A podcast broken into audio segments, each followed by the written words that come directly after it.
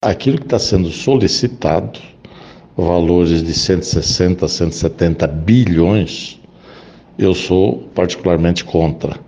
Isso simplesmente porque setenta bilhões são suficientes para pagar os seiscentos reais às dezoito milhões de famílias disponíveis no país que dependem desse Auxílio Brasil, que querem agora voltar a chamar Bolsa Família.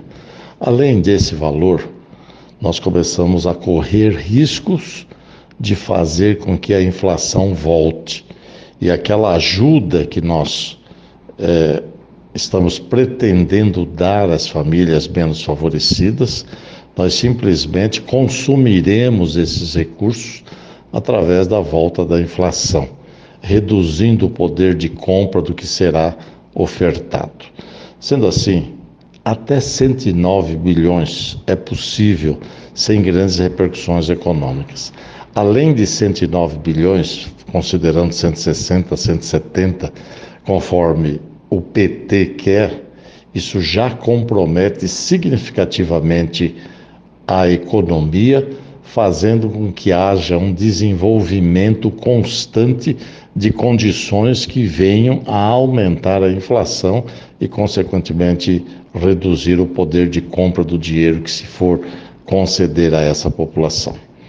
Acredito que o benefício deva ser mantido em torno de seiscentos. cento e nove são os cento e cinquenta a mais que o presidente eleito Lula considerou a possibilidade de dar cento e cinquenta àqueles que têm até seis anos de idade em cada família. Sendo assim, em princípio, eu sou contra o aumento e o crédito exagerado ao governo do P T pela sua história, né? É importante a gente destacar isso. Então, é impo- nós temos a responsabilidade fiscal de manter o país na linha do desenvolvimento sem exageros e sem irresponsabilidade.